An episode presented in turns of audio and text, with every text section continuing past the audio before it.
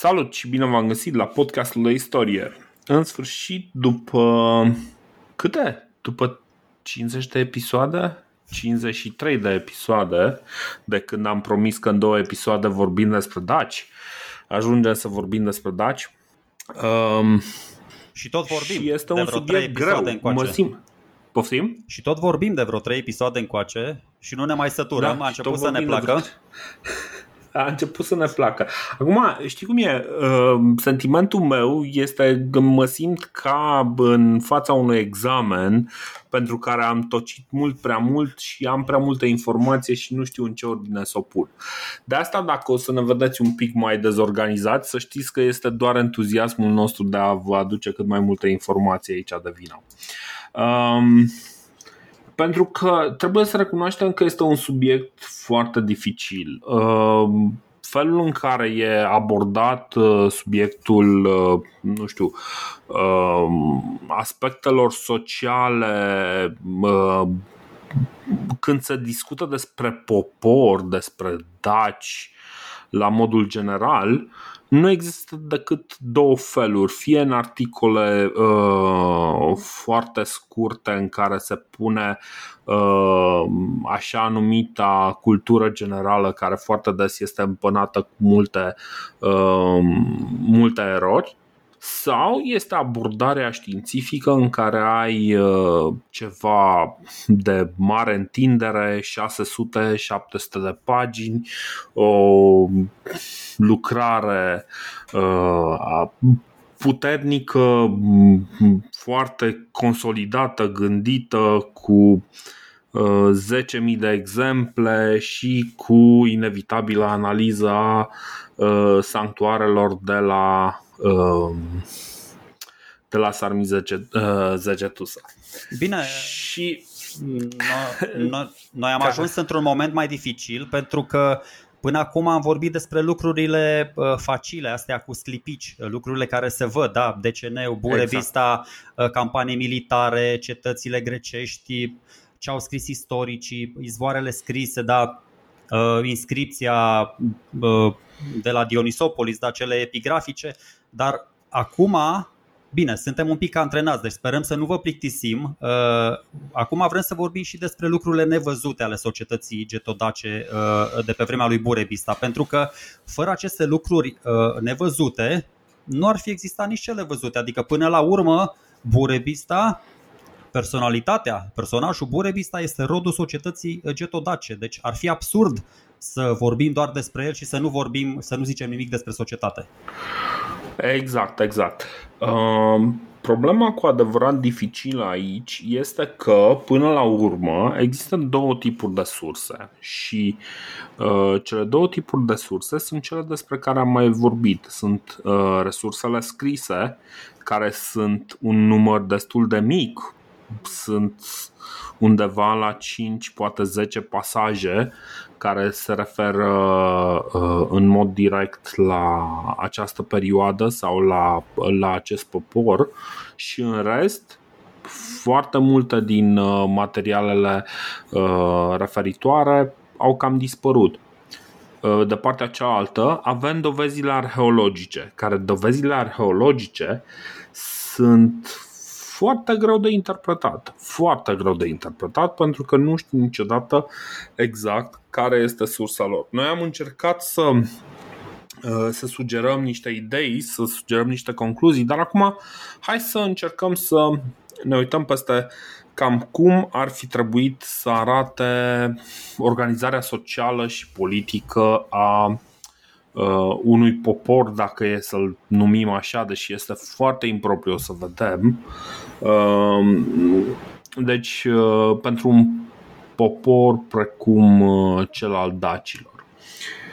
E foarte complicat pentru că singura sursă, deci din punctul meu de vedere este cam singura sursă care dedică un spațiu un pic mai larg acestui subiect este Iordanes. Iordanes care odată el însuși nu este foarte de încredere, el însuși scrie undeva în anul 600, parcă sau 500 uh, la, la câteva sute de ani și uh, sursele din care citează sunt dubioase, asta una la mână, a doua la mână pentru că el însuși are propria lui uh, uh, um, pro, propria lui teorie pe care vrea să-și o pună în uh, legată de, de originea goților, pentru că el întotdeauna se va referi chiar și la geți, se referă la ei ca fiind goți.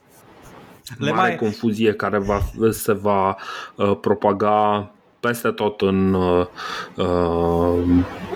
în lumea medievală, de exemplu, sau mai târziu. Așa zi. Le mai zice, le mai zice, din greșeală de vreo două, trei ori le zice chiar, chiar geți. Și se mai referă la, la ținutul ăsta uh, ca la Gotia, Gepidia, Dacia, adică face un talmeș-balmeș. Uh, e normal să fii sceptici uh, în, în legătură cu spusele lui, cu scrierea lui Iordanes, dar vezi cum suntem când ne servește interesului nostru, adică când îl plasează pe DCN care vine pe vremea lui Sula, da, când e Sula la Roma, ne convine imediat, gata, l-am pus pe Burebista, începe din anul 82 să domnească. Dar când, uh, nu știu, ne mistifică un pic sau spune niște lucruri care ne deranjează, atunci, bă, hopa, stai un pic, că nu e bine, nu. Uh, bine, uh, în, în mod direct, ce povestește aici legat de Jets, nu mi se pare neapărat uh, cu foarte mult dubiu. Adică pare că sunt, uh, sunt o mulțime de informații pe care el le compilează din, uh, din mai multe surse. Problema este cu, cu tot cadrul în care plasează această istorisire. Datele în sine ar putea să fie, să fie chiar corecte sau, mă rog, Uh, corecte în măsura în care au ajuns la el uh, ne, neatinse, ne, mă rog. Bun, uh, uite o întrebare modificată. Așa, Cât, câtă, câtă lume știe prima parte a pasajului? Pe când domnea peste goți, Burebist a venit în Gotia dcn în timpul în care puterea la Romaniu avea Sula, da? Și câtă lume știe Așa. continuarea Burebist alându-l pe lângă el, pe deceneu, i-a dat uh, putere aproape regală și după sfatul acestuia, goții au devastat pământurile germanilor pe care le stăpânesc în prezent francii. Noi nu am devastat nimic, cum să devastăm? Noi eram o, noi eram o societate super pașnică. Adică, știi, la noi citatul se, se oprește acolo când a venit deceneu la Burebista și ei împreună, da, puterea sacră cu puterea profană au creat un stat uh, da, mare ca luna pe cer. La, la fel cum întotdeauna ne oprim la cei mai uh, viteși și mai drepți dintre traci, adică să fim serioși. Uh, știm ce urmează după aceea. Nu, Dar, eu... într-adevăr, citatul ăsta este, este cumva esențial și poate, na, hai să, hai să facem un exercițiu și să-l citim pe tot, să vedem despre ce este vorba. Uh, tu ai citit prima parte, deci da, hai să o citesc și eu ca să fie o chestie unitară. Zice așa, și asta este traducerea făcută de domnul, stai să vedem, domnul David Popescu. A, așa. Zice, pe când domnea peste goți, Burebista a venit în Goția de Ceneu în timpul în care puterea la Romaniu avea Sula. Burebista, luându-l pe lângă el pe deceneu, i-a dat puterea aproape regală și după sfatul acestuia, goții au devastat pământurile germanilor pe care le stăpânesc în prezent francii. Dar Cezar, care cel din tâi dintre romani uh, a cerut să fie împărat și a pus sub legile sale aproape toată lumea, Uh, supunând toate stăpânirile, deși a ajuns să ocupe în afară de orașul nostru insulele din interiorul oceanului și pe cei pe cei care nu cunoșteau nici măcar din auzite numele romanilor să facă tributar romanilor, pe goți totuși cu toate încercările n-a putut să-i subjuge. Gaius Tiberiu domnea ca al treilea împărat peste romani, dar goții sub dom- domnia sa continuau să uh, rămână liberi. A- aici vorbește despre ceva despre ce o să vorbim și noi un pic mai încolo. Pentru ei, aceasta era salvator, aceasta util, aceasta de dorit, ca tot ce ai învățat de ceneu, sfătuitorul lor, aceasta să, să năzuiască și ei, judecând că aceasta este util ca ei să-i traducă în fapt dorințele. foarte complicat ce zice aici. Uh, ace- acesta, văzând că ei îi se supun sufletește în toate și că au și înzestrare naturală, i-a învățat aproape toată filozofia, căci el era maestru în această disciplină. Predându-le etica, le-a domolit obiceiurile barbare, învățându-i fizica, i-a făcut să trăiască în uh, chip firesc după legi proprii, pe care până acum le numesc belagine avându-le scrise, instruindu-i în uh, domeniul logicii, le-a dezvoltat gândirea, făcându-i să fie mai dezvoltați la minte decât celelalte neamuri. Arătându-le importanța practicii, i-a îndemnat să trăiască săvârșind cele mai bune fapte, iar în domeniul teoretic i-a făcut să cunoască cele 12 semne ale zodiacului și contemplând mersul planetelor să stăpânească cunoștințele astronomice, să știe cum și care sunt fazele în creștere și descreștere ale lunii, cu cât depășește globul de foc uh, al soarelui dimensiunea Pământului, cu ce nume sau semne urcă sau coboară pe cer din răsărit până în apus cele 346 de stele. Mă întreb ce plăcere îi făcea pe viteji bărbați ca atunci când nu erau ocupați cu mânuirea armelor să-și umple capul cu învățături filozofice. Vedeai cum cercetează unul poziția stelelor pe cer, altul planetele mici sau mari, cum urmărește acesta fazele lunii, acela eclipsele de soare, cum astrele în cercul lor pe cer se coboară în apus, dar apar din nou la răsărit, căutând aceștia toți să-și afle odihna numai după ce găsesc la toată explicare. Acestea și altele ca acestea, încredințându-le goților cu priceperea lui, mă rog, deceneu, despre deceneu e vorba, a strălucit ca un om minunat în fața lor, ajungând să asculte de el nu numai cei mulți, dar chiar și regii, căci a ales atunci dintre ei pe bărbații cei mai nobili și mai înțelepți, pe care i-a învățat teologia și i-a îndrumat în venerarea celor dumnezeiești și sfinte, făcându-i preoți numiți în timpul uh, slujbelor pilați, după părerea mea, fiindcă le-a pus pe cap tiare, cu alt cuvânt se numeau Pileus, care cu, cu alt cuvânt se numeau Pileus. A poruncit însă ca oamenii ceilalți din popor să fie numiți Capilati, nume pe care goții l-au primit ca formă de respect și le amintesc și acum în cântecele lor. Cam asta este, că după aia vorbește despre ce se întâmplă după moartea lui Comozicus și uh, uh, după moartea lui Deceneu și ce urmează după el și știi cum e, să nu anticipăm. Da, Bun. în primul rând uh, Iordanes are limba asta așa mai stricată pentru că latina e a treia lui limbă, el fiind de etnie gotă, uh, fiind la curtea uh, din Constantinopol, vorbind greacă și nici nu era latina aia de pe vremea lui Cicero, da? deci nu are o retorică, de aia e, e haotic un pic textul, adică e greu de înțeles e aproape neinteligibil.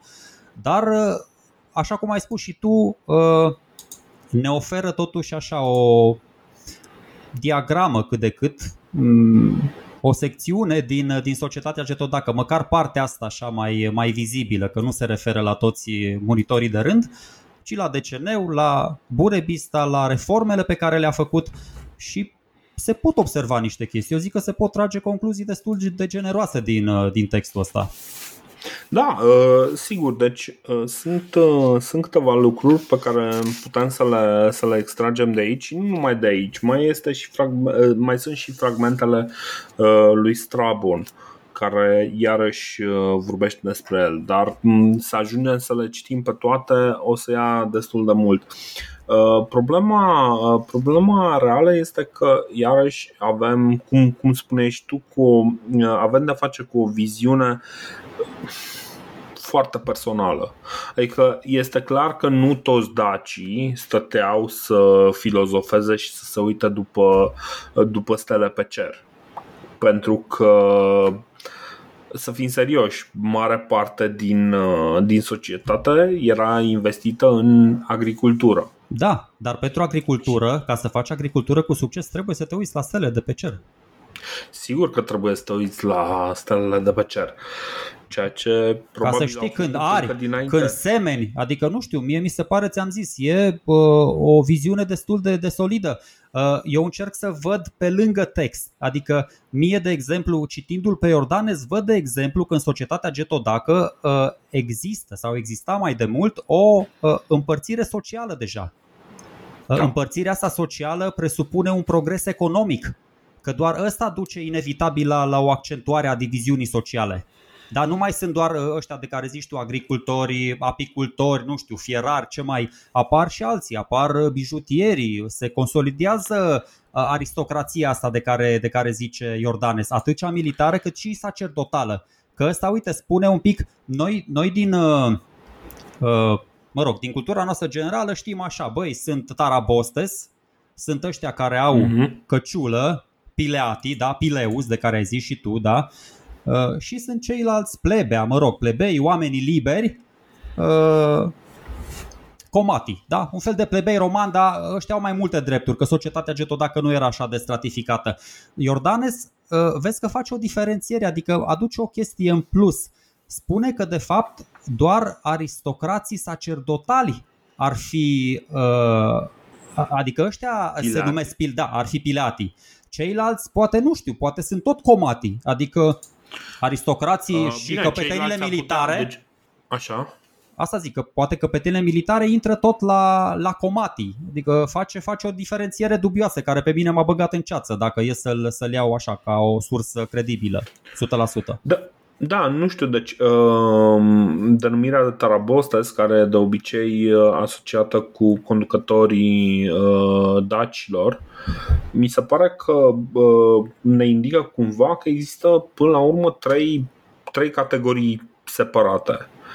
Uh, ai uh, pe de o parte Tarabostes care sunt, să zicem, o clasă nobiliară, uh, o clasă conducătoare, ai acești pilati care iarăși sunt, sunt o clasă, nu știu, preoțească, Aha, okay, okay. Un, un cler, știi? Și ai comatii care însă și aici cu Comati este o mare, mare problemă pentru că la un moment dat există o delegație, e trimisă și chiar îmi scap, uite, acum trebuie să mă uit prin, uh, prin vraful ăsta de notiță pe care l-am făcut. Este la un moment dat o, o ambasadă formată din Comati ceea ce înseamnă că oamenii ăștia, chiar dacă ei au o denumire de genul ăsta de comati, este posibil ca și ei să fi fost mai degrabă ceva de genul uh, uh, cavalerii romani, știi? Adică equiți. Da, înțeleg. sau cum? Da, da, da, echveștri. Echveștri, da. Uh, bun, la exact. asta, uh, la asta mă gândeam și eu. Și, și aici e într-adevăr, pentru că dacă, dacă lui s-a părut important să, să-i numească pe ăștia într-un fel, uh, cred că nu. Adică Uh, nu cred că s-ar fi uh, s-ar fi obosit să, să pună și un nume pentru, pentru clasa asta, știi? Deci în niciun caz Comati, Comati, în niciun caz Comati Getodaci uh, nu erau plebei romani. Comati getodaci erau ăștia, adică erau niște țărani poate mai înstăriți care de, dețineau teren, erau niște meșteșugari, niște metalurgiști, nu știu, poate erau chiar niște diplomați, cu, cum zici și tu, poate erau niște uh. țărani așa mai, cum era Badea Cârțan, care știa și o limbă străină și s-au dus să reprezinte, nu știu, așa cum era și Acornion. Deși Acornion era, era și, și Pileati.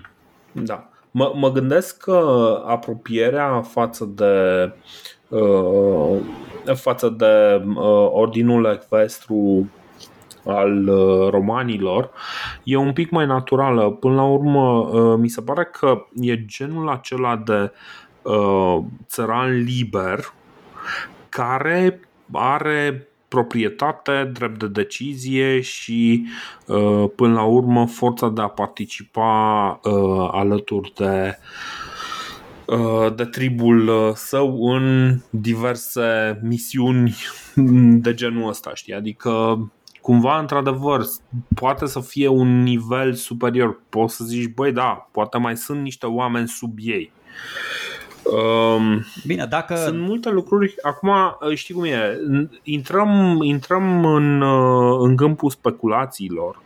Păi nu asta voiam și... să spun. Dacă, vă plic, dacă ascultătorii, nu știu, chiar se plictisesc și nu vor să despicăm firul în patru, așa o interpretare mai trivială este următoarea. Uh, cei care purtau o căciulă care să le ateste rangul ăsta social și nobiliar erau mai șmecheri, da? Și cei care umblau cu pletele în vânt erau mai flower power, așa mai hippie, da? Unii erau mai deasupra celorlalți și alții erau mai, nu știu. Deci unii erau cu căciulă, erau puternici, erau nobili și alții cu pletele în vânt care erau așa mai, na, mai simpli. Ma, mai există și o altă abordare, pentru că până la urmă daci și, și tracii au o rădăcină comună și cumva și scriitorii greci și scriitorii romani tratează mai mult sau mai puțin uh, similar. Uh, și uh, denumirea de trac uh, acoperă foarte des și ce se întâmplă cu cu geții sau cu dacii și pentru că, sincer, mi-e foarte dificil să tot spun Getodac, Dacojet, Trac, o să-i fac pe toți daci, că e mai simplu. Uh, și uh, bine, daci versus traci. În momentul în care mă refer la daci, mă refer la acești getodaci care, mă rog, poate mai mult geți, care au fost uh, în contact cu cetățile grecești. În momentul în care vorbim despre traci, vorbim despre practic tot neamul ăla tracic care, despre care vorbea Herodot. Pentru că, de exemplu, uh, vin niște informații interesante din uh, literatura grecească. De exemplu, Uh, câteva detalii uh, foarte interesante. Uh, Aristofan zice, de exemplu, că locuitorii de lângă Istru se tatuează și se îmbracă viu colorat. Acum noi știm cam cine este pe lângă Istru, el vorbește un pic mai în trecut, dar cumva îți dă o informație interesante.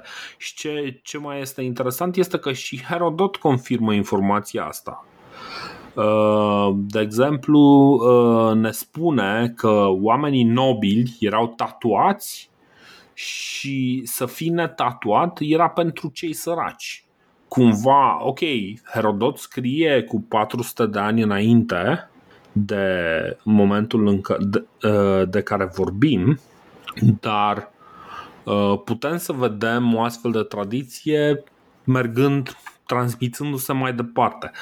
Deci, cumva există o separare și dacă separarea asta există, nu, nu pot să zic că, de exemplu, dacii de la anul 44 înainte de Hristos erau tatuați, nobilii erau tatuați. Dar ce putem să zicem este că și la 500 înainte de Hristos a existat în societatea dacică o separare, o, o împărțire în diverse clase și împărțirea respectivă era într-un fel făcută, era într-un fel uh, făcută această separare, știi? Adică era cumva arătată, știi? Corect, corect. Că, corect. că o să luăm, uh, de exemplu, uh, bârfele lui Herodot, care zicea diverse lucruri. De exemplu, era șocat de faptul că uh, tracii își lasă fetele să se să se iubească cu absolut oricine vor ele, dar când e vorba să își ia soții, uh, merg și dau foarte mulți bani părinților uh, uh, fetei. Nu, o să lăsăm bârfele de genul ăsta în spate, dar o să încercăm cumva să scoatem fix aceste concluzii care cumva ne ajută pe noi să ne dăm seama despre cam cum arată societatea respectivă. Și singurul lucru pe care putem să îl spunem clar este că avem de-a face cu o stratificare și nu este o stratificare simplă gen ok, ai în, în, în față un, un rege și un preot și toți ceilalți sunt, uh, sunt sclavii lui. Nu este vorba de ceva de genul ăsta, este ceva, este o, uh, o treabă mult mai subtilă, da? Nu știm exact mai multe detalii, nu știm uh, coordonatele pe care au loc aceste împărțiri. Dar sunt Bă. 1, 2, 3 straturi sociale, poate.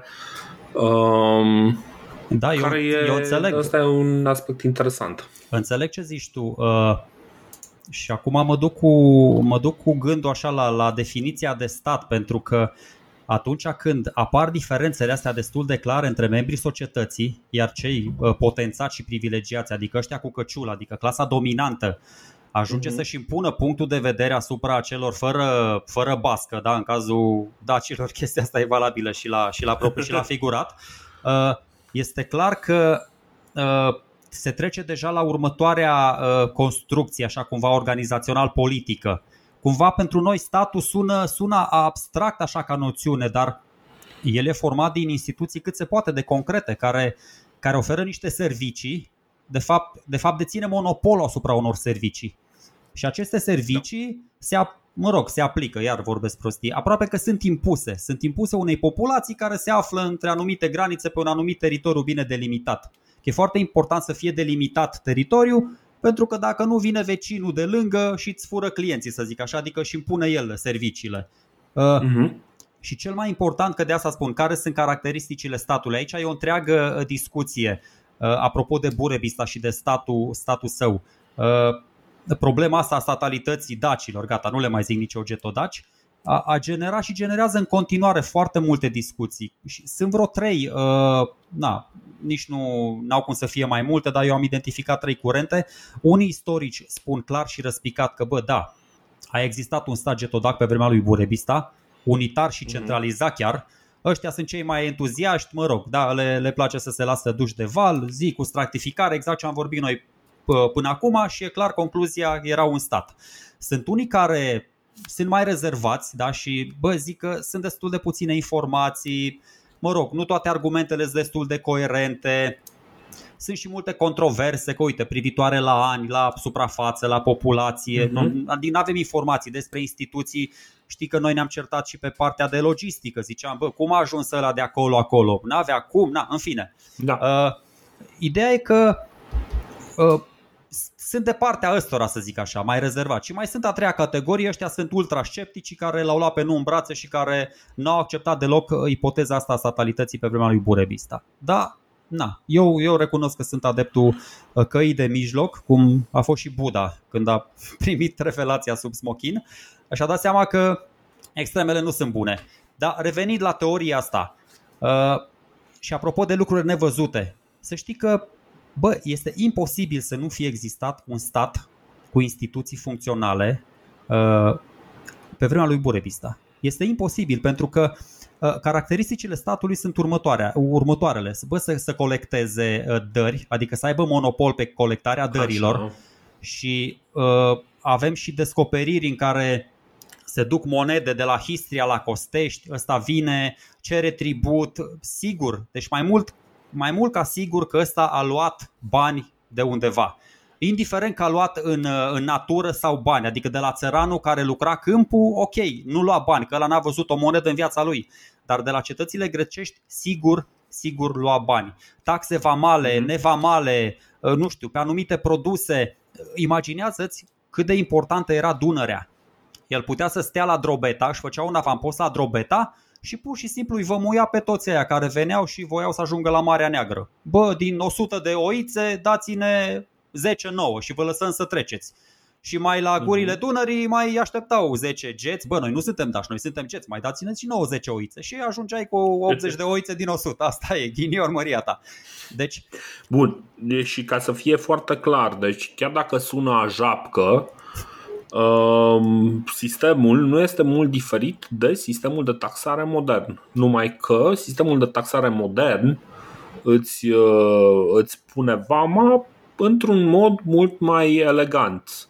Corect. Dar în esență este exact același mod. Adică zice, ce zice statul românesc? Zice, băi, uh, tu dacă ai uh, luat ceva de la vecinul, va trebui să-mi plătești TVA 19%.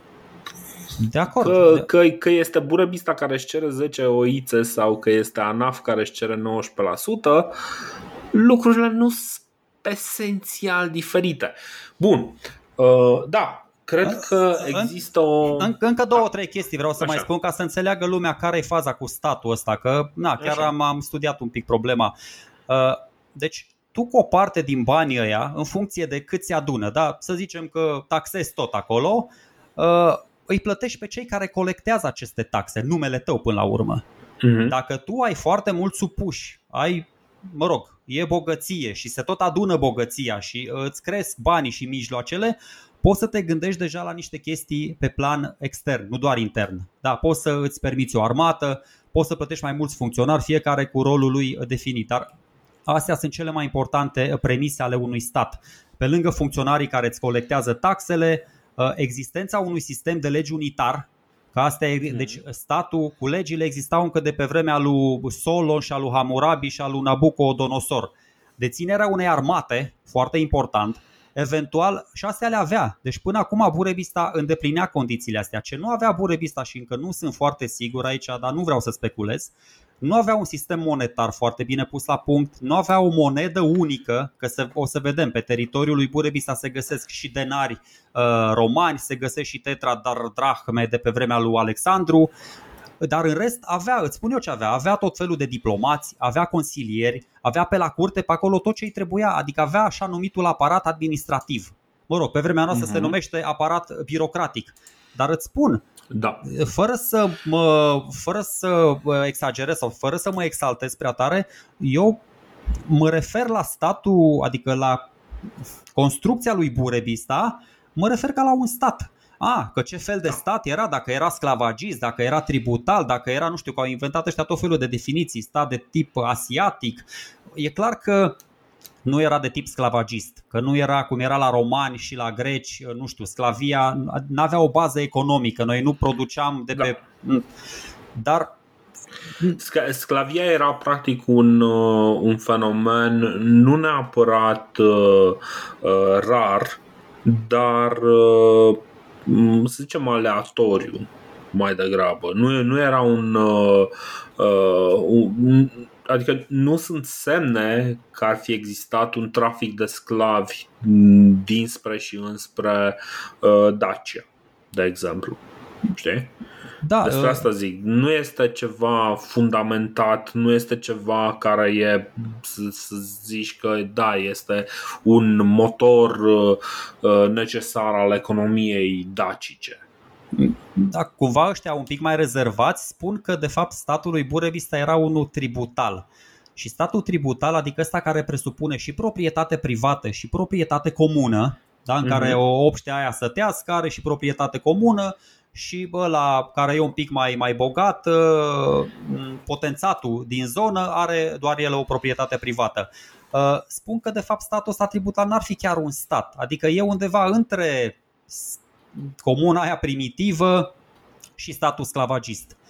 Dar mie mi se pare foarte stat, adică nu, nu înțeleg de ce, de ce n-ar trebui. Adică dacă, dacă alături de proprietatea obștilor sătești vine și coexistă proprietatea privată, care Adică nu știu, sclavajul, sclavajul îl face mai stat? Uh, nu, nu, nu, uh, dar uh, sclavajul îi dă o anumită, um, o anumită, să zic așa, nu știu, o anumită statură în, uh, în limbajul uh, propagandistic al uh, mișcărilor politice moderne. Nu este neapărat esențial pentru pentru ce se întâmplă în strict în anul 44 înainte de Hristos este mai important pentru cum ne plasăm noi față de acel, uh, acel stat, cum vedem noi lucrurile acolo.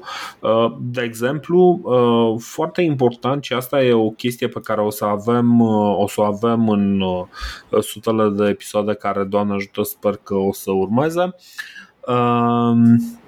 O să vorbim despre faptul că sclavia nu a dispărut ca sistem decât în momentul în care nu a mai fost rentabilă.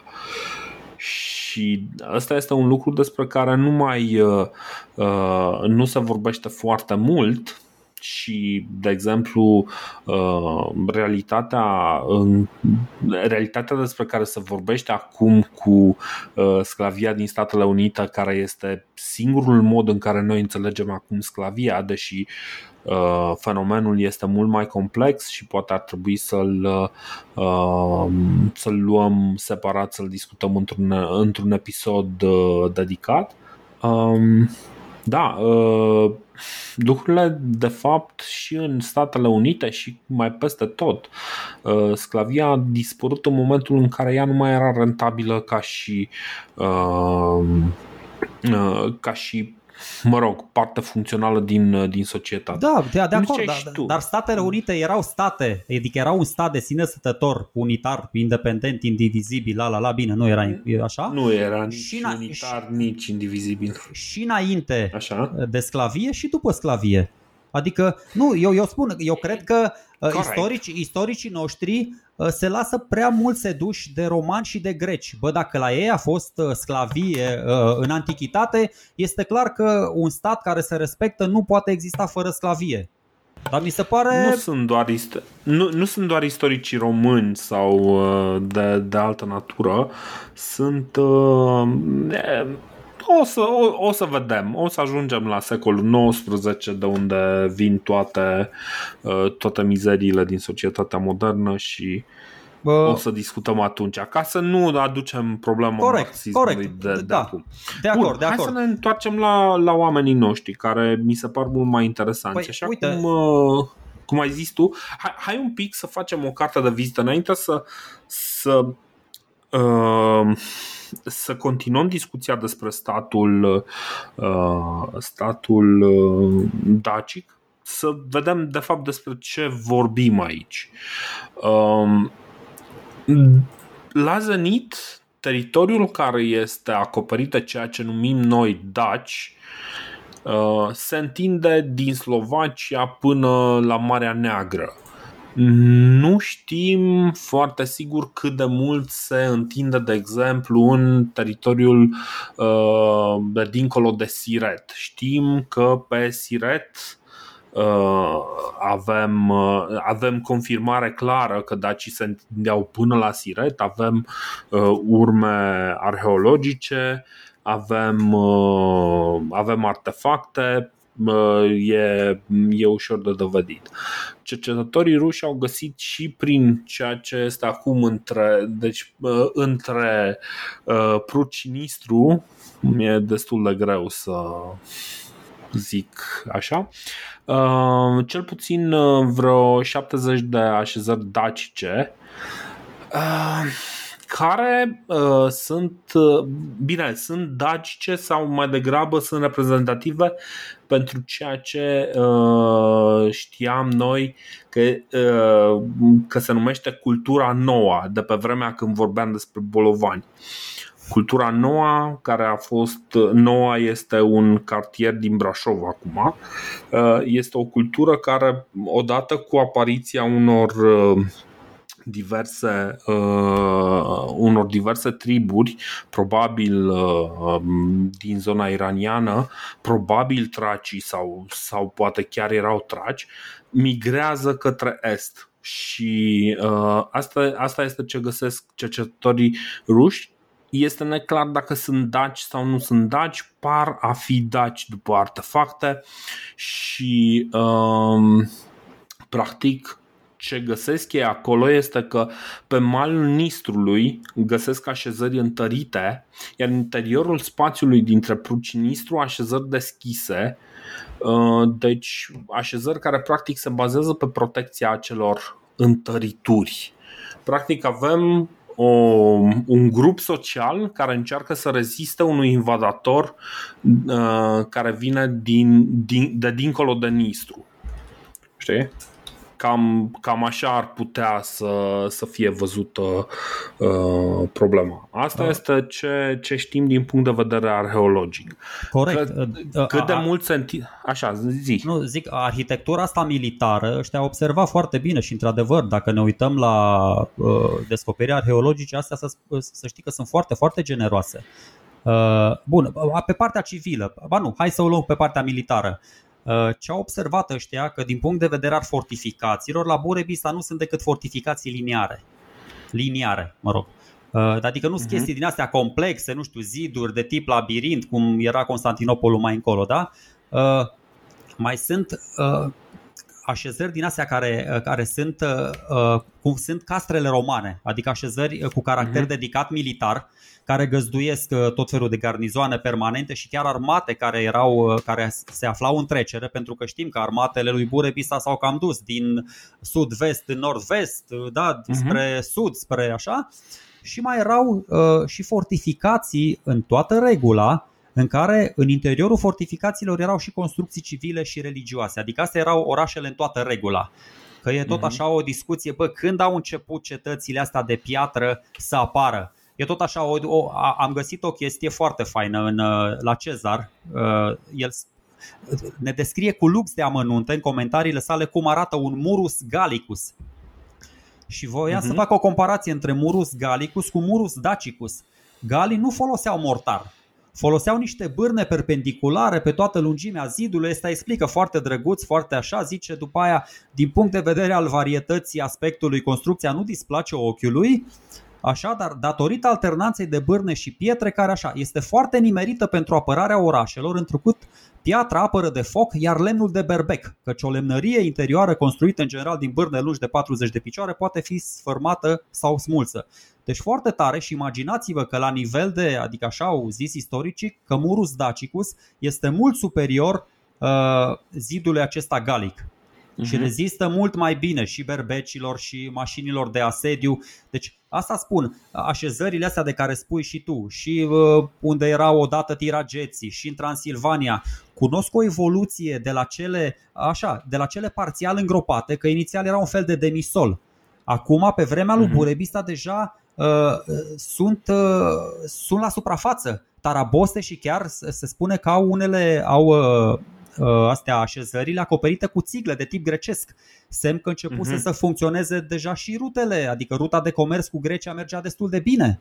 Da, Plus că da. dacă te uiți, da. nu știu, adică sunt construcții din astea mai complexe, unele cu etaj, altele, nu știu, tot felul de forme din astea. Uh, ce nu aveam, că am căutat și eu, ce nu, aveam, nu știu dacă aveam drumuri pietruite, să zicem că aveam, dar încă nu aveam canalizare, sigur nu aveam și încă nu aveam instalații de captare a apei ceea ce mai târziu o să mhm. vedem că, că o să apară. Că o, o să apară, exact. Um, bun. Acum. Um... Deci o evoluție, este o... o evoluție da. evidentă se întâmplă în societatea asta, dacă. Uh, o întrebare cumva naturală este cam câți daci trăiesc? Adică, efectiv, care e numărul lor?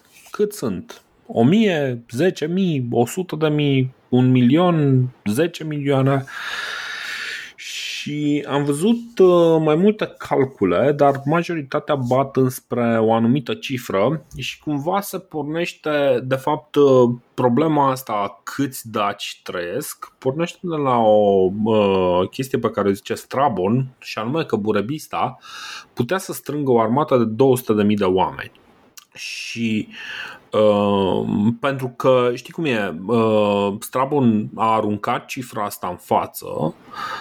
Normal, uh, istoricii au început să estimeze, băi, ok, dacă Strabon spune că ăsta scoate 200.000 de oameni uh, într-o armată, câți daci să fi fost? Pentru că trebuie să înțelegem că nu avea orașe precum Bucureștiu care are 3 milioane. Uh, aveai, Două. Uh, Două. Aș, nu mai are trei, mă, gata, nu mai sunt pe vreo Ceaușescu. Are doar 2 milioane, nu mai are trei. Bine, uh, București și comunele limitrofe. Uh, bun, deci uh, București care are vreo 4 milioane de oameni. Sectorul uh, agricol Ilfov. Și exact. Băi, mulți oameni interesați de agricultură, știi? E și aia un, un tip de cultură.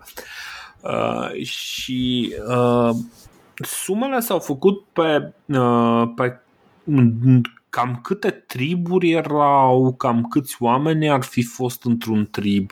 Și trebuie să înțelegem că, de exemplu, un trib uh, în momentul în care reclamă o anumită regiune ca fiind a lui, cel mai probabil nu sunt 200.000 de oameni care sunt strânși într-un singur loc, ci sunt 200.000 de oameni care sunt dispersați pe o pe o distanță destul de mare, mult mai mare decât, deci mult mai puțin dens decât ce am așteptat noi de la, de la niște așezări moderne, chiar și de la niște sate moderne. Și, uh, uh, de exemplu, ce, ce așteptăm noi de la un sat modern se apropie mai degrabă de un oraș incipient de pe vremea, uh, de pe vremea respectivă. Deci, cam, cam în genul ăsta de, uh, de densitate trebuie să înțelegem, adică mult, mult mai uh, mult mai slab populate, mult mai uh, puțin dense populațiile astea. Băi, eu, eu, eu să știi că la, la mine a fost mult mai simplu să calculez și m-am orientat tot așa după comentariile lui Cezar. El când se referea la helveți spunea, bă, ăștia au 40.000 de luptători și tribul lor numără 200.000 de oameni. Adică uh-huh. numărul total al tribului era de 5 ori suma oștenilor, suma soldaților. Da. Și dacă ne uităm uh... la, la estimarea lui Strabon de 200 de mii, înmulțim cu 5 și am aflat numărul este tuturor dacilor. Milion. Da. Uh, ce am văzut, estimările pe care le-am văzut eu duc uh, numărul uh, dacilor undeva la 2 milioane de locuitori în uh, toate așezările. Eu, eu la Vasile posibil... Pârvan, eu la Vasile Pârvan am văzut un milion, ăsta așa spune. Da? Chiar, deci eu, eu am văzut niște estimări prin, prin alte părți, tot așa, mergând spre două, poate chiar mai mult, mai mult de 2 milioane de oameni. Uh, în orice caz, și undeva la un milion și undeva la două milioane de oameni, tot este o estimare suficient de uh, pesimistă faptul că strânge 200.000 de oameni. Că până la urmă asta era și lucru pe care îl zicea Vasile Pârvan, știi? Uh, că am impresia că și Vasile Pârvan spune că ok, dacă Ehm, dacă da, da, da. erau 200 de mii de oameni, atunci era un milion, dar cel mai probabil sunt undeva Corect. la vreo 2 milioane. Corect, da. E, dădea numărul cel mai mic, așa este. Da, da. Deci ăsta ar fi fost numărul uh, cel mai mic.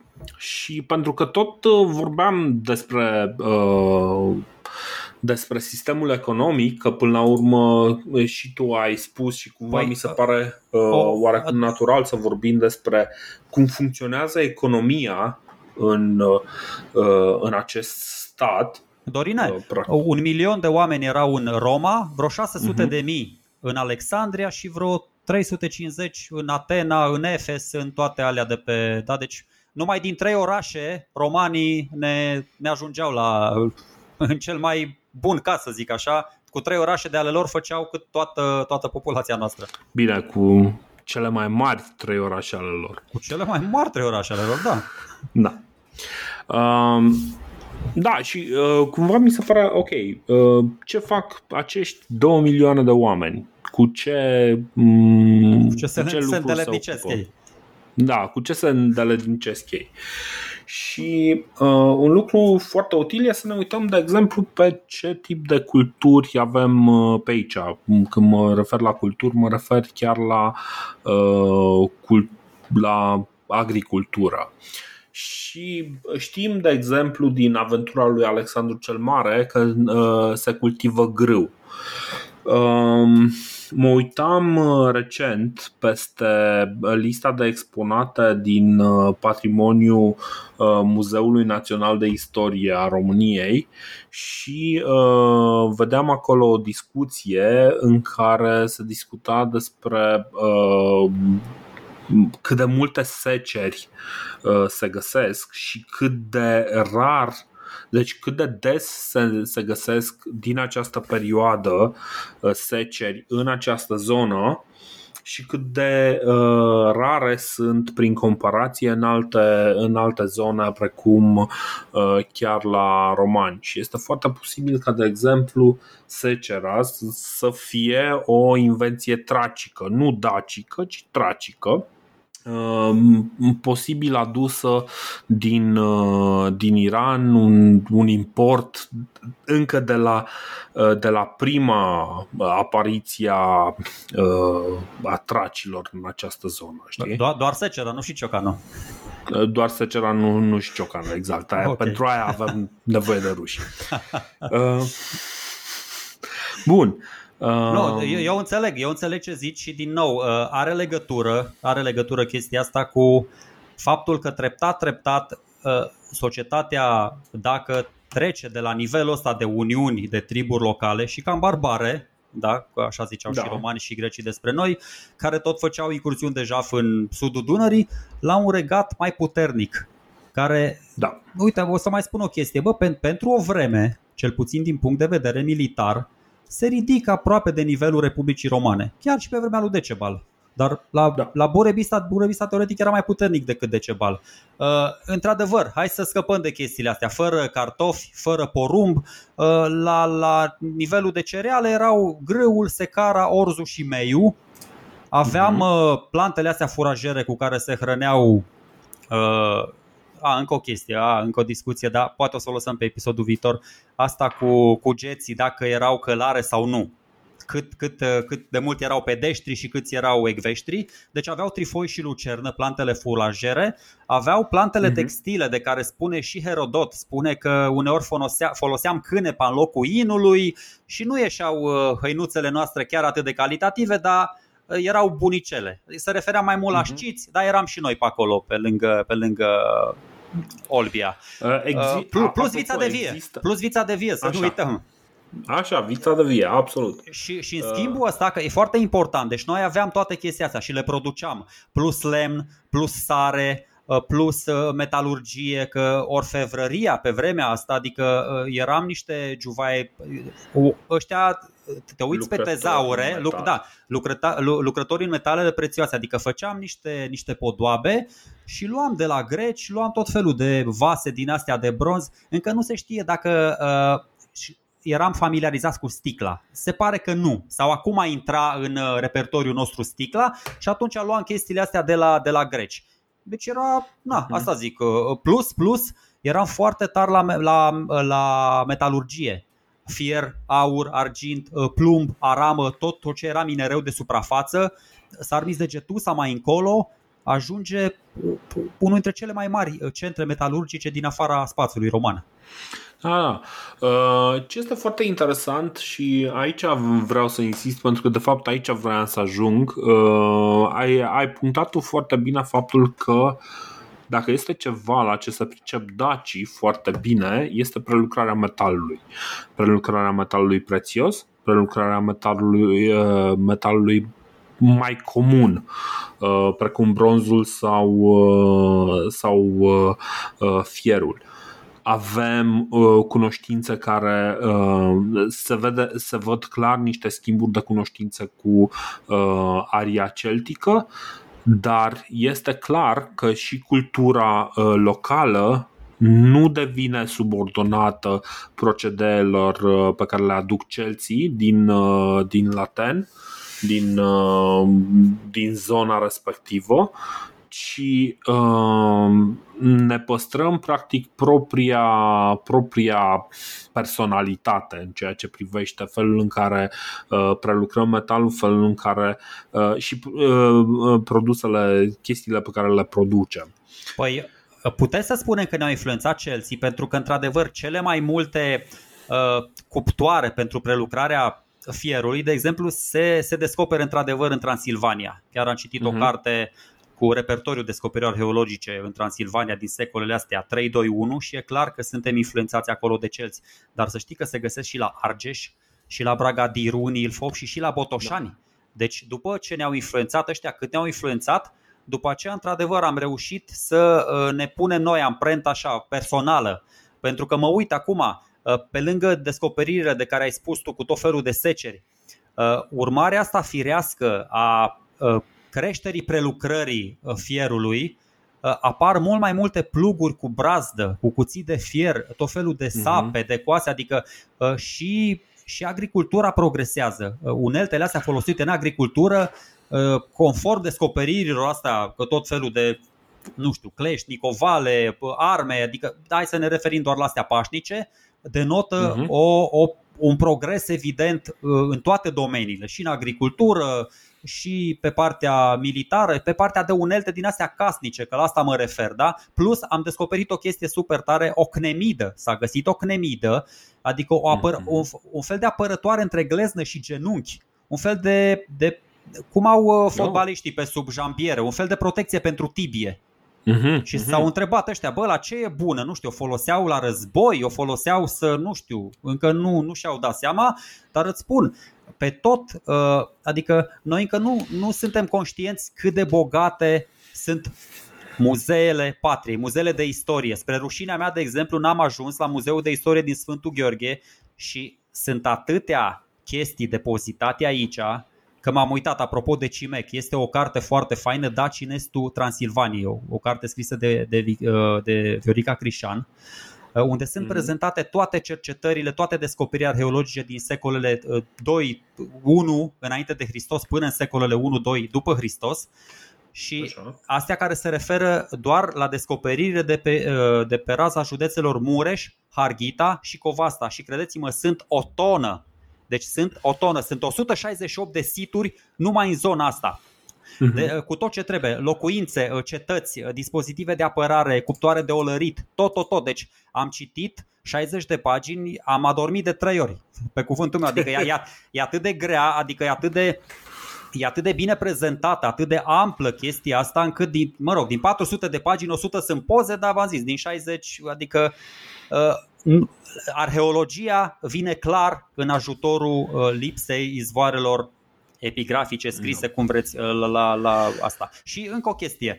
Mie mi-a Așa. plăcut foarte mult, am descoperit, nu o să vă spun acum că vă plictisim cum, cum arată, cum e cu inventarele, cum, cum se interpretează o descoperire, dar mi-a plăcut foarte mult un denar republican uh-huh. făcut pe vremea pretoratului lui Quintus Antonius Balbus, adică în anul 83, că l-am căutat, anul 83 înainte de Hristos. Are un Jupiter Așa. pe o parte, cu o cunună de lauri pe cap, foarte uh-huh. fain, și un chariot tras de patru cai pe partea cealaltă. Și uite, inscripția Q Ato Bab și de desubt PR de la pretor. Și am găsit moneda asta pe un site de licitații și între timp a fost vândută cu 450 de dolari. Deci foarte deci, tare. Uh, aceste monede sunt, uh, sunt destul de valoroase. Ah, Hai să apro- vorbim un pic despre da. monedă, pentru că okay. uh, sunt câteva lucruri foarte interesante pe care le-am și uh, am trecut și mi-a plăcut atât de mult subiectul încât uh, n-am putut să nu, nu-mi iau notițe. Uh, exact în speranța de a ajunge să, să vorbesc despre, despre ele. Uh, deci, uh, totul vine de la comerț. Până la urmă, monedele astea nu pot să existe uh, în lipsa ideii de comerț. Uh, știm că comerțul, în lipsa monetariei, se face prin troc. Da? Deci, ok, ai, tu ai 100 de mere, eu am 500 de cartofi, să zicem, Correct. ei n-aveau cartofi, dar să zicem că eu am cartofi și tu îmi dai merele, eu îți dau cartofii, toată lumea e fericită. Chestia asta nu prea funcționează pentru că în momentul în care tu vrei să mergi prin piață, să zici, băi, mi-e poftă de ceva, ce aș lua, știi? Și mergi, tu mergi și zici, bă, uite, am, trebuie să car pe tine o tonă de mere că poate vezi ceva foarte scump și vrei să ții. Nu prea merge și poate la nu vrea mere.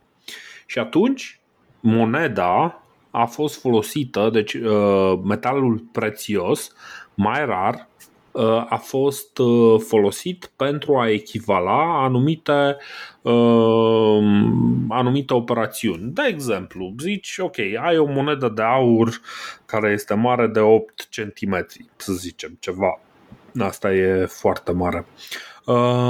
Dar să zicem, ai monedele astea de 8 cm. Ok. Um, cam cât, uh, cam cât pot să cumpăr de ele? Păi, uite, asta înseamnă 500 de mere. Mai înseamnă 700 de cartofi, știi? Uh-huh. Omul care are 700 de cartofi îi schimbă pe o monedă și merge la alt și dă, uite, am moneda asta, uh, dăm atâtea mere, atâți cartofi, atâtea, atâtea cireșe, nu știu, cât or fi, două cireșe, că mai multe nu-ți cumpărau nici pe atunci. Um, No, Cireșe de la Mitridate. Cu... Da, asta, asta e ideea cu monedele, într-adevăr. A, asta este ideea cu, cu monedele. Acum, ce se întâmplă este că, ok, dacă nu putem vedea urmările trocului, pentru că trocul se întâmplă fără să ai o, vreo dovadă în spate. Nu, nu rămâne nimic. Nu există nicio dovadă materială că merele alea chiar s-au schimbat, n-ai de unde să știi pentru că alea între timp au fost procesate, s-au degradat și au trecut. Dar hey, uneori poate, poate mai să-ți ajungă monede în urmă. Așa. Asta poate să-ți ajungă o armură, de exemplu, pe care ai dat-o în schimbul unui unei tolbe cu săgeți. Îți ajung niște săgeți în Egipt făcute a, în Dacia a, da, dar... și o armură în Dacia făcută în Egipt. Da, știu, exact. corect. În caz excepțional. Poate, poate. Dar uh, e destul de excepțional, cum ziceai tu. Și ideea este că primele uh, monede rămase uh, care sunt emise pe teritoriul nostru sunt, uh, sunt emise de la Histria în secolul al V-lea înainte de Hristos însă foarte populare sunt monedele din secolul al IV-lea emise de Filip al II-lea, apoi de Alexandru cel Mare și de Filip al III-lea. Uh, ideea este că uh, de ce sunt foarte importante aceste monede? Ok, Histria emite propria uh, monedă, dar nu este suficient pentru că, ok, cumperi de la Histria. Problema este că ce ai la Histria poți să obții cam același lucru și la 50 de kilometri distanță. Pe tine, în schimb, te interesează niște ulei de măsline, care ulei de măsline ăsta vine de la greci și ca să vină de la greci vine mai de la sud și pe tine alea te interesează, te interesează o armură făcută mai bine. Ăsta de la Histria se pricepe cam la fel de bine cât, cât te pricepi și tu dar la care este în atelierul ăla, în orașul ăla de 500.000 de oameni, ăla se pricepe mai bine, poate știe să facă lucrurile mai bine. Ăsta este motivul pentru care uh, întotdeauna o să vedem o difuziune a monedei uh, unui uh, regat puternic și în jurul lui. Da? Și avem, vedem, practic, urmărim uh, sistemul economic după rămășițele că mai este unul, bă, ok, are 500 de monede, la un moment dat i-a picat o monedă din buzunar, i-a rămas undeva într-un colț de casă, fix înainte să vină uh, dușmanul să-i o ardă, știi? Și aia a rămas acolo și a fost descoperită mai târziu de un arheolog. Cam așa se întâmplă cu, cu lucrurile astea. Practic, okay. Uh, monedele sunt niște rămășiți accidentale, cu excepția cazului în care chiar sunt, uh, uh, sunt niște trezorării sau niște, mă rog, niște, uh, niște depozite speciale de, de monedă. Păi, apropo de descoperiri accidentale, n-am vrut să o spun până la urmă, dar da, credeți-mă, nu e deloc plictisitor, e foarte fain. Uh, cartea asta, da, uite, la Alungeni, în județul Covasna, situl se numește Fântâna Sărată. Ah. Așezare, descoperire tezaur monetar. Săpături efectuate de domnul Zoltan Zecheli, anul 1949 uite ce frumos descrie sau ca să înțelegeți un pic cum, uh, cum se obțin informațiile pe calea asta arheologică. În partea nordică a satului, în curtea lui Sant Lucaci, mă rog, în anul 1945 a fost găsit întâmplător un tezaur de denar romani republicani. 148 din care se păstrează 33 datați între secolul 2 și anul 63 înainte de Hristos. Nu s-a putut face o datare mai bună, o să vedeți că de obicei cam așa sunt datările. Oricât de generos și oricât de bine ai împărți, mai descompune carbonul ăla, nu poți să obții chiar mă rog, să fii chiar, chiar pe anul respectiv. Uh, datarea se face după niște lucruri circumstanțiale. Ce se mai găsește pe lângă monedă? Ok. Că nu, nu poți după monedă.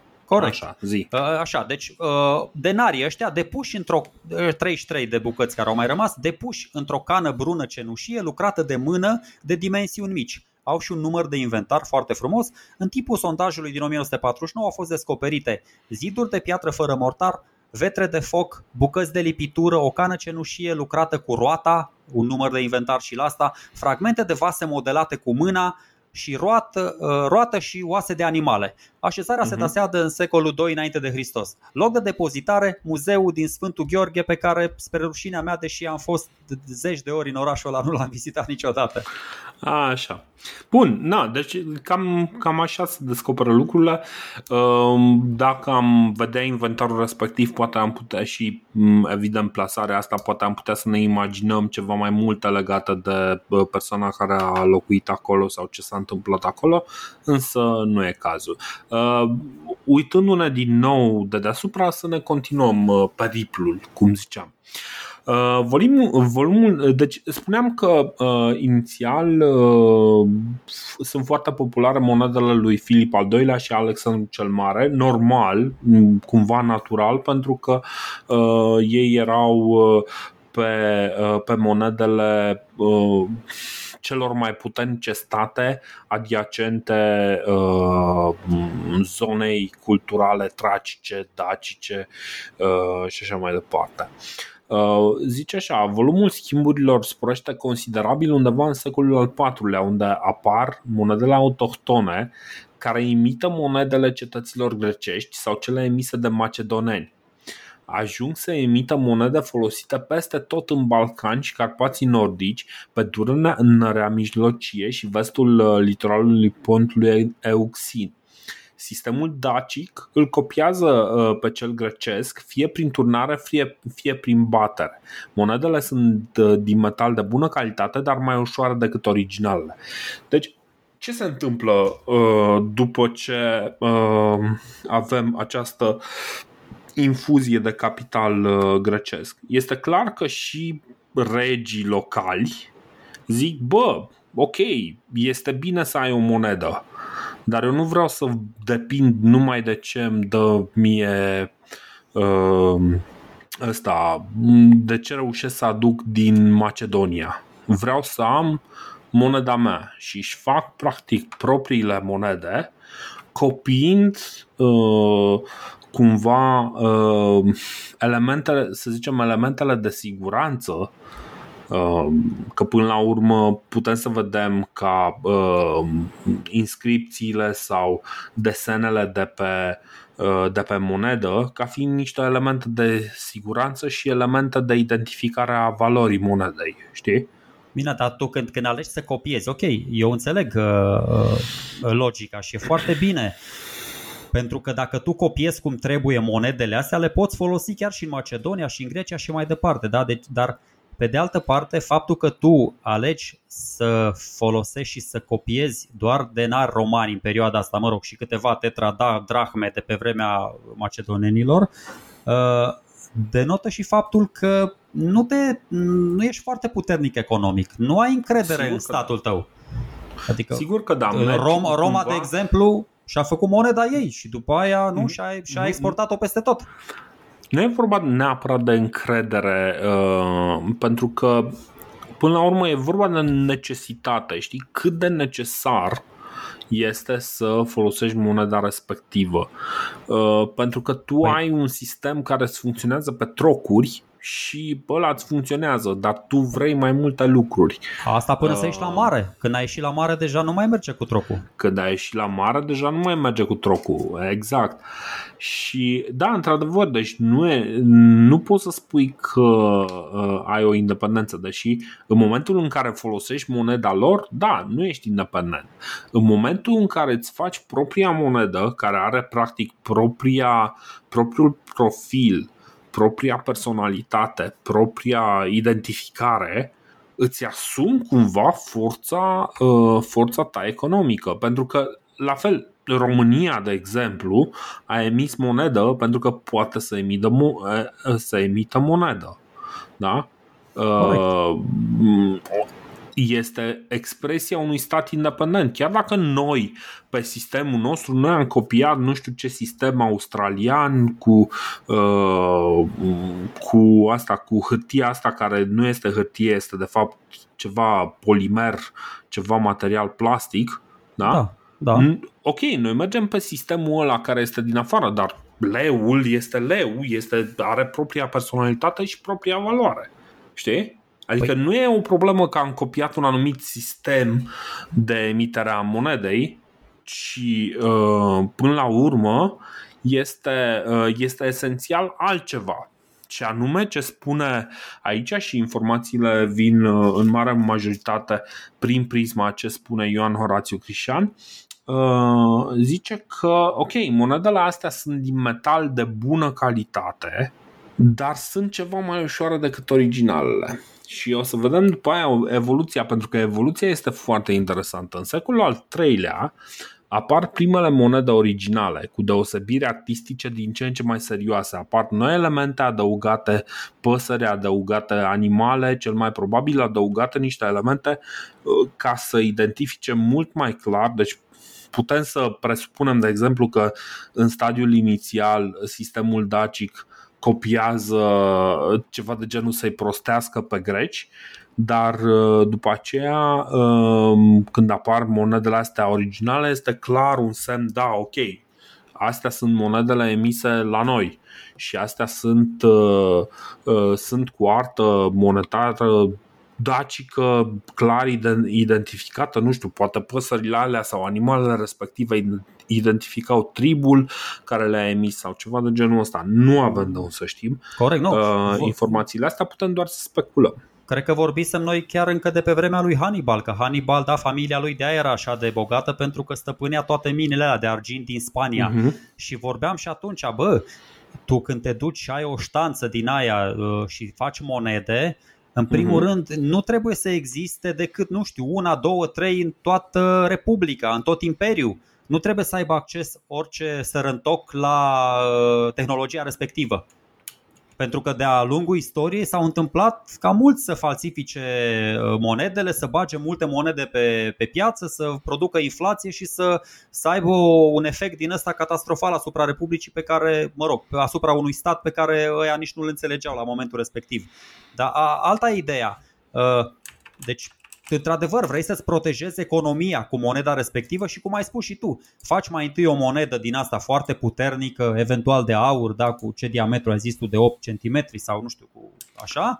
După aia mai faci unele poate de argint, poate faci unele după aceea de bronz, adică ok, cu o monedă de aur Bă, cu o monedă de aur cum îi cumperi toată livada lui ăla, trebuie să primești și rest. Tu dai o monedă de aur, trebuie să primești rest.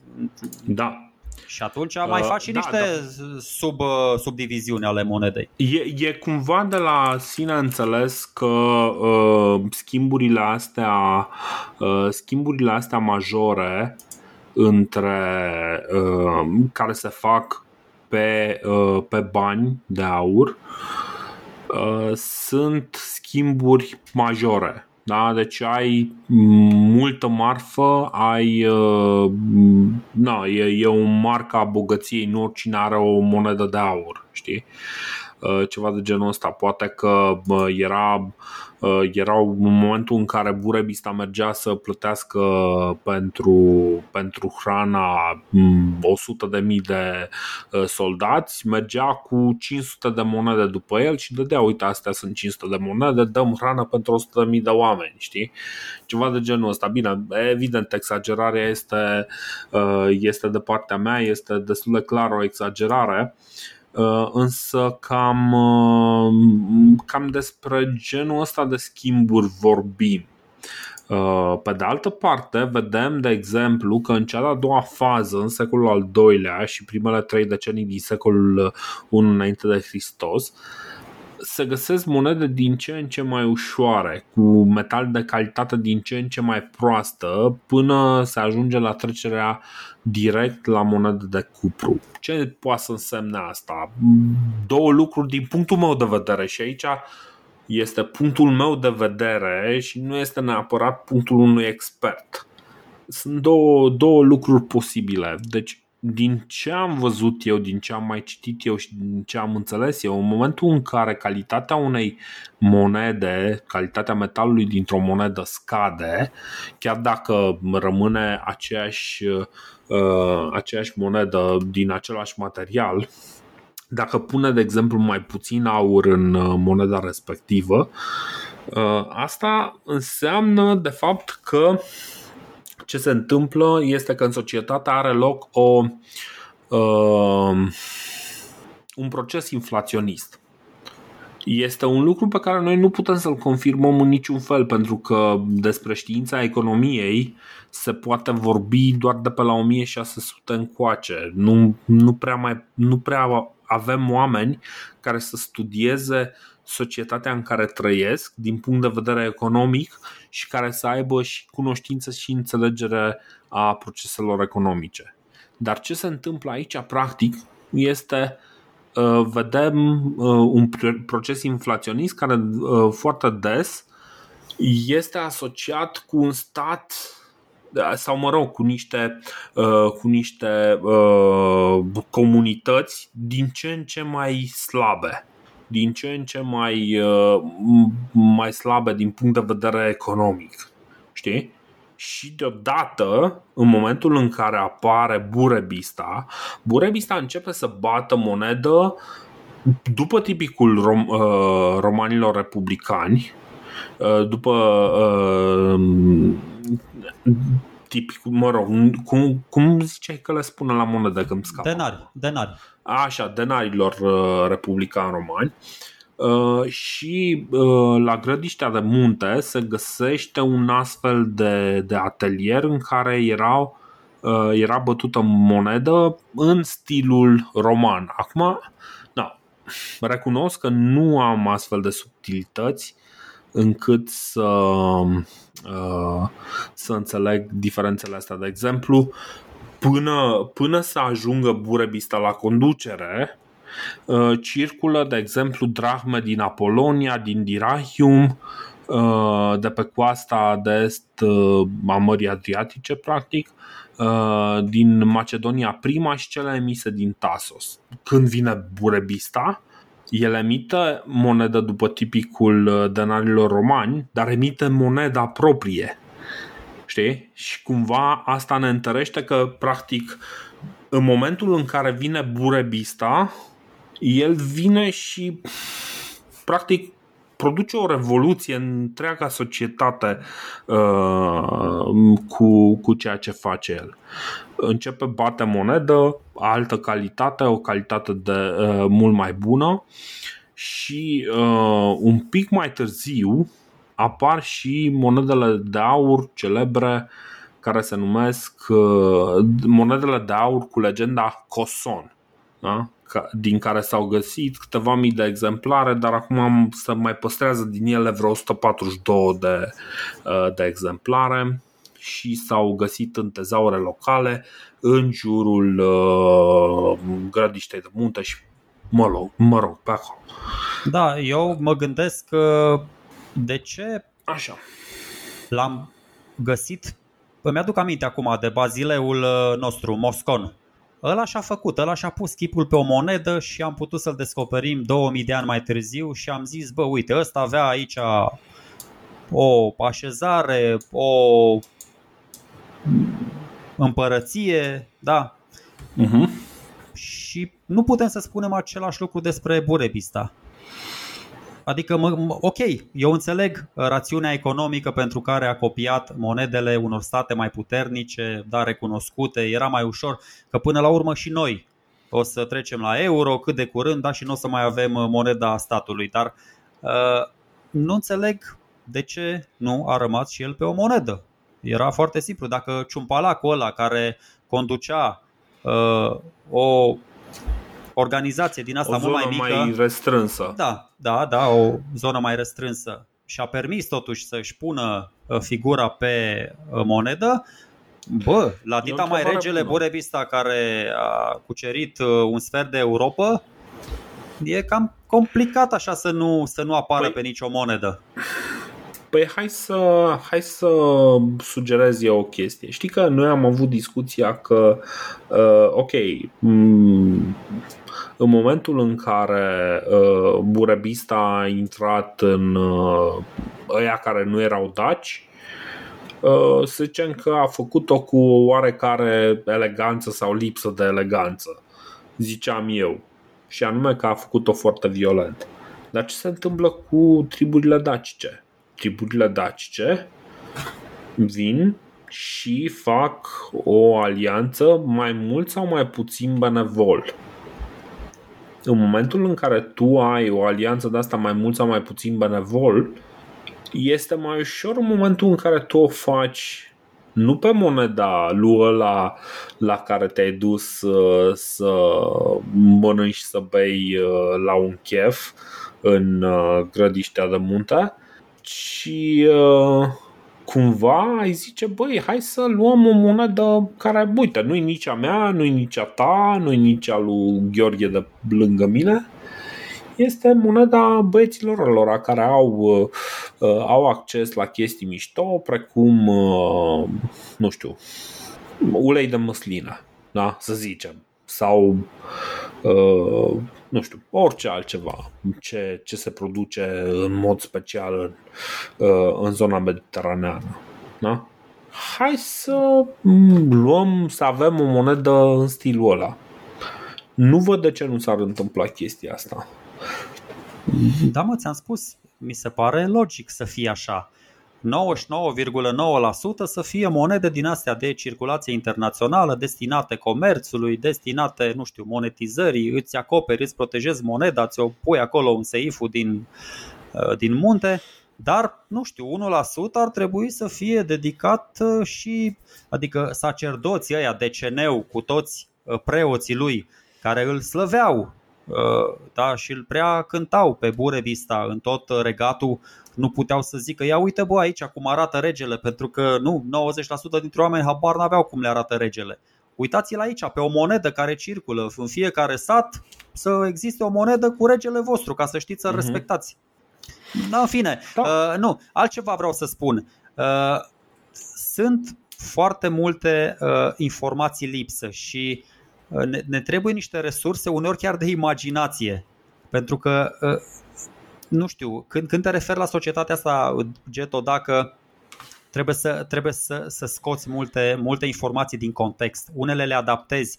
Noi acum ce facem? Noi acum extrapolăm sau comparăm anumite uh, tare, anumite uh, chestii din, din societatea noastră, le adaptăm, mm-hmm. le extrapolăm la alte societăți, adică le luăm de acolo, da? Pentru că Uh, le avem mult mai bine documentate la societatea celtică, de exemplu, cum e cu Murus Dacicus. Uite, de exemplu, încă o chestie la, la societatea celtică, uh, despre care se știe clar, uh, druizilor, care sunt da, clasa sacerdotală, aveau și rol din ăsta jurisdicțional. Și așa, și așa au zis juridic, da. Erau și judecători, judecă, judecau ei, erau instanțe. Uh-huh. Și istoricii noștri au zis, bă, Chelsea, Daci, hai că ne, ne asemănăm cât de cât. Haide să spunem uh, teza asta cum că DCN-ul era judecătorul suprem și ceilalți uh, sacerdoți ai lui aveau și ei da, rol de instanță de judecată. Și așa s-a încetățenit uh, povestea asta extrapolând și luând o informație de la altă societate unde, unde cunoșteam, adică știam sigur că au scris, da. romani, romanii au scris despre gal, despre druizii galilor chestia asta. Uh, da, de acord. Uh, bun, deci uh, ce până la urmă ce vrem să, să zicem este că lucrurile pe care le spunem aici sunt, sunt niște speculații. și uh, despre, asta, despre asta este vorba până la urmă și noi încercăm de fapt să ne construim o imagine uh, mai mult sau mai puțin clară despre uh, ceva ce nu prea avem cum să cunoaștem în mod direct pentru că da, nu, nu avem suficientă informație, asta este realitatea. Nu avem suficientă informație din acea zonă. Uh, culturală, știi? Uh, tu puneai o întrebare foarte faină și uh, eu vreau să-ți dau un răspuns și am uitat uh, să-ți, uh, să-ți dau un răspuns la întrebarea uh, poate uh, cum să zic, uh, poate retorică pe care ai pus-o. Ai întrebat, băi, ok, uh, a fost ce este la Burebista un stat? Uh, și întrebarea, zic eu, este că ar trebui să înceapă de la felul în care uh, noi definim statul. Tu ai pornit foarte mișto explicând că e vorba de, până la urmă, cine are puterea. cine are puterea de a lua o parte din, din bunuri, de a de a-și impune dreptul de a, de a dispune de o, un procentaj din bunurile care se tranzacționează. Știi? Deci, practic, este ceva de genul unde se duc banii de la ANAF. Dacă se duc la București, înseamnă că este chestia asta ține de România. Și ăsta e statul român. Dacă se duc la, la Sarmize Cetusa, aia înseamnă că este vorba de statul lui, lui Burebista. Dar mai există și o altă definiție și cumva în momentul în care oamenii normali ca mine și ca tine până la urmă, pentru că, din nou, bă, să, să ne înțelegem foarte bine. Nici noi nu pretindem că suntem niște experți în materie de istorie. Deci, în mod normal, în momentul în care vorbim despre, despre stat, ne uităm la o anumită componentă culturală pe care, pe care o avem în minte. Ceva de genul toți românii sunt la fel, toți francezii sunt la fel, toți germanii sunt la fel. Este o viziune care cumva nu ne este naturală Uh, cumva nici n-aș putea să spun de unde vine uh, ideea asta, pentru că dacă, de exemplu, l-ai întreba uh, pe un francez în franceză uh, anumite lucruri, vei afla foarte curând că francezii au uh, două culturi complet diferite, cu încă vreo câteva uh, mărginașe care uh, sunt atât de diferite încât te întrebi de ce este Franța o singură țară. Uh, cam aceeași problemă o avem și în legătură cu statul lui Burebista. Este statul lui Burebista ceva la fel de unitar precum România de acum? Chiar și România în care avem o zonă uh, în care clar din punct de vedere cultural avem cu totul altă apartenență, vorbesc de, evident, uh, Covasna, Harghita și, uh, și Mureș cât de cât. Este Dar o relevant? zonă culturală. A? Dar e relevantă chestia asta? Tu crezi că Republica uh, Romană păi, era un stat unitar? Păi sau, este, nu știu, este sau, sau, sau social, social unitar? Republica Romană era și, super incredibil de diversă din punct de vedere cultural. Exact. Aici vreau să ajung. Deci unde vreau să ajung eu este exact la ideea că uh, statul lui Burebista nu este monocultural. Este un stat foarte divers. Este o civilizație foarte complexă. Nici nu știu dacă e monoetnic. Adică cu siguranță nu e monoetnic. Exact, exact. Și până la urmă asta este ideea uh, pe care uh, ar fi pe care eu mi-aș dori eu să, să o reținem, să o înțelegem și să o acceptăm în legătură cu, uh, cu lucrurile prin, prin, pe care le-am discutat până acum. Că nu avem de-a face cu, cu ceva, cu un stat omogen, monoetnic, cum spuneai tu, că avem de fapt o sumedenie de culturi complexe care au hotărât să se pună practic să, să lucreze împreună fie de frică, fie de, din dorință proprie, uh, dar au decis să lucreze împreună pentru a, uh, pentru a rezista mai bine împreună pericolelor din afară. Unele au decis de bună voie, adică triburile alea pe care ni le descrie și Ptolemeu, uh-huh. altele, cum ar fi sarmații, bastarnii, grecii, triburile sudunărene, celții, anarții, au fost convinși, na, au fost convinși așa, într-un mod un pic mai, mai nepaștic. Da. Dar ă, asta este ideea, adică nu știu, nici acum, nici acum, și acum 80%, 90% suntem români sau nu mai știu cât, da, 90 și ceva la sută, avem și maghiari, avem tot felul de minorități din astea pe care, nu știu, le respectăm, ne da. înțelegem bine cu ei, sași, secui, de toate națiunile, da, evrei, ruși, ruși ucraineni, da, da. da. Da, știu, știu ce spui și, și într-adevăr... Și p- până la urmă, deci aici vreau, vroiam de fapt eu să ajung. Cred că ăsta este și motivul pentru care există acest podcast. Pentru că am vrut să-mi dau seama, de fapt, ce se întâmplă aici, exact acolo, la bază, baza pe care noi ne-o revendicăm, baza aia dacică, ce fel de popor e? Și e un, un popor divers din punct de vedere cultural, care are câteva, uh, câteva elemente uh, unitare da? Are câteva elemente, poate, nu știu, poate ăștia își identificau cumva rasa sau apartenența la uh, cultura dacică, orice ar însemna chestia asta sau bă, aveau ei un simțământ de trac, știi? Te simți trac alături de vecinul tău, știi? Uh, eu, da. eu înțeleg, eu înțeleg. Uh, și sunt de acord cu calea asta un pic mai echilibrată, calea de mijloc, ți-am spus, pentru că până la urmă, nu știu, asta duce la, la iluminare, dacă mă gândesc chiar la, la Buddha. E o problemă totuși pe care am observat-o și na, profit acum de această ocazie și de acest uh-huh. canal de, de comunicare să, să o expun.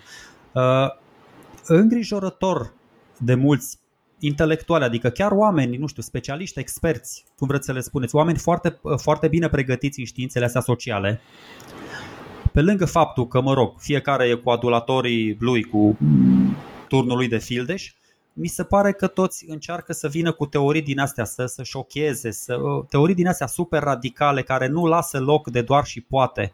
Uite cum facem noi acum. Bă, nu pretindem că suntem deținătorii adevărului absolut, ci încercăm să venim cu niște teorii, cu niște uh, concepte din astea care să pară cât de cât logice, adică puțin echilibru, puțin bun simț în prezentarea informațiilor. Uh, mă uit la istorici, și lingviști și acum, na, nu știu, și arheologi, bă, atât autosuficiență, adică dacă ar fi un pic mai cumpătați, mai, mai dispuși să-și împărtășească ideile, nu știu, sursele, dispuși la dialog, poate și un pic de critică constructivă, eu cred că ar ajuta mult mai mult societatea asta românească. Adică, pentru că sunt foarte mulți neștiutori în aceste domenii, cum suntem și noi, poate, bă, și ne-ar prinde foarte bine puțin echilibru în prezentarea informațiilor. Nu să vină unul să spună, nu există, bă. Deci există un articol în adevărul, poate o să le tratăm în uh, episoadele viitoare, în care e o întrebare, uh, a existat Burebista, adică Zoe Petre întreabă, mai, mai sunt ăia din uh, cea mai tare revistă istorică din România, historia.ro o să vă, data viitoare o să vă arăt un articol, o să râdeți cu lacrimi, să vedeți specialiștii ăștia cât de idioți, pur și simplu, adică scriu 10 enormități în 10 rânduri care se autocontrazic, adică e, e, e ceva, nu știu, monumental. Și sunt oameni yeah. foarte, foarte isteți, teoretic, foarte bine pregătiți. Uh, și, într-adevăr, poate chiar sunt. Hai să nu speculăm fără să, uh, să dăm informațiile pe față. Dar mm, o să vedem, o să mai avem timp, o să mai avem spațiu în episodul următor, care va veni peste o săptămână pentru că am promis că uh, vom da episodul următor mai repede pentru că pentru acest episod ne-a luat ceva mai mult timp să ne, uh, să ne strângem. Episodul următor uh, va fi așadar peste o săptămână și dup- uh, vom încerca să încheiem uh, această sinteză dacică în care încercăm să ne dăm seama cam cum există, cam cum trăiesc, uh, cam cum trăiau strămoșii noștri și o să vorbim cel mai probabil despre religie, medicină, organizare militară și alte lucruri similare, alt, artă, cultură. O să vedem cum o să reușim reușim să le punem toate la cap la cap, să aducem uh, informațiile cele mai interesante uh, pe care să le punem, care merită reținute. După care vom avea un episod în care vom uh, discuta mai pe larg și despre calitățile um, de fapt despre ce au însemnat din punct de vedere uh, propagandistic uh, dacii și cum, cum sunt tratați în istoria noastră de-a lungul timpului. O să fie o discuție foarte interesantă pe care, sincer, o aștept deja de trei ani. Uh, dar uh, până atunci vă mulțumim că ați uh, răbdat alături de noi. Știu că nu am fost atât de organizați cât ne-am fi dorit să fim, dar sper că informațiile pe care vi le-am dat aici sunt utile, sunt bune și um, da, până la urmă sunt, sunt ceea ce trebuie. Bun, mulțumim mult, ne auzim așadar săptămâna viitoare. Ciao! Salutare!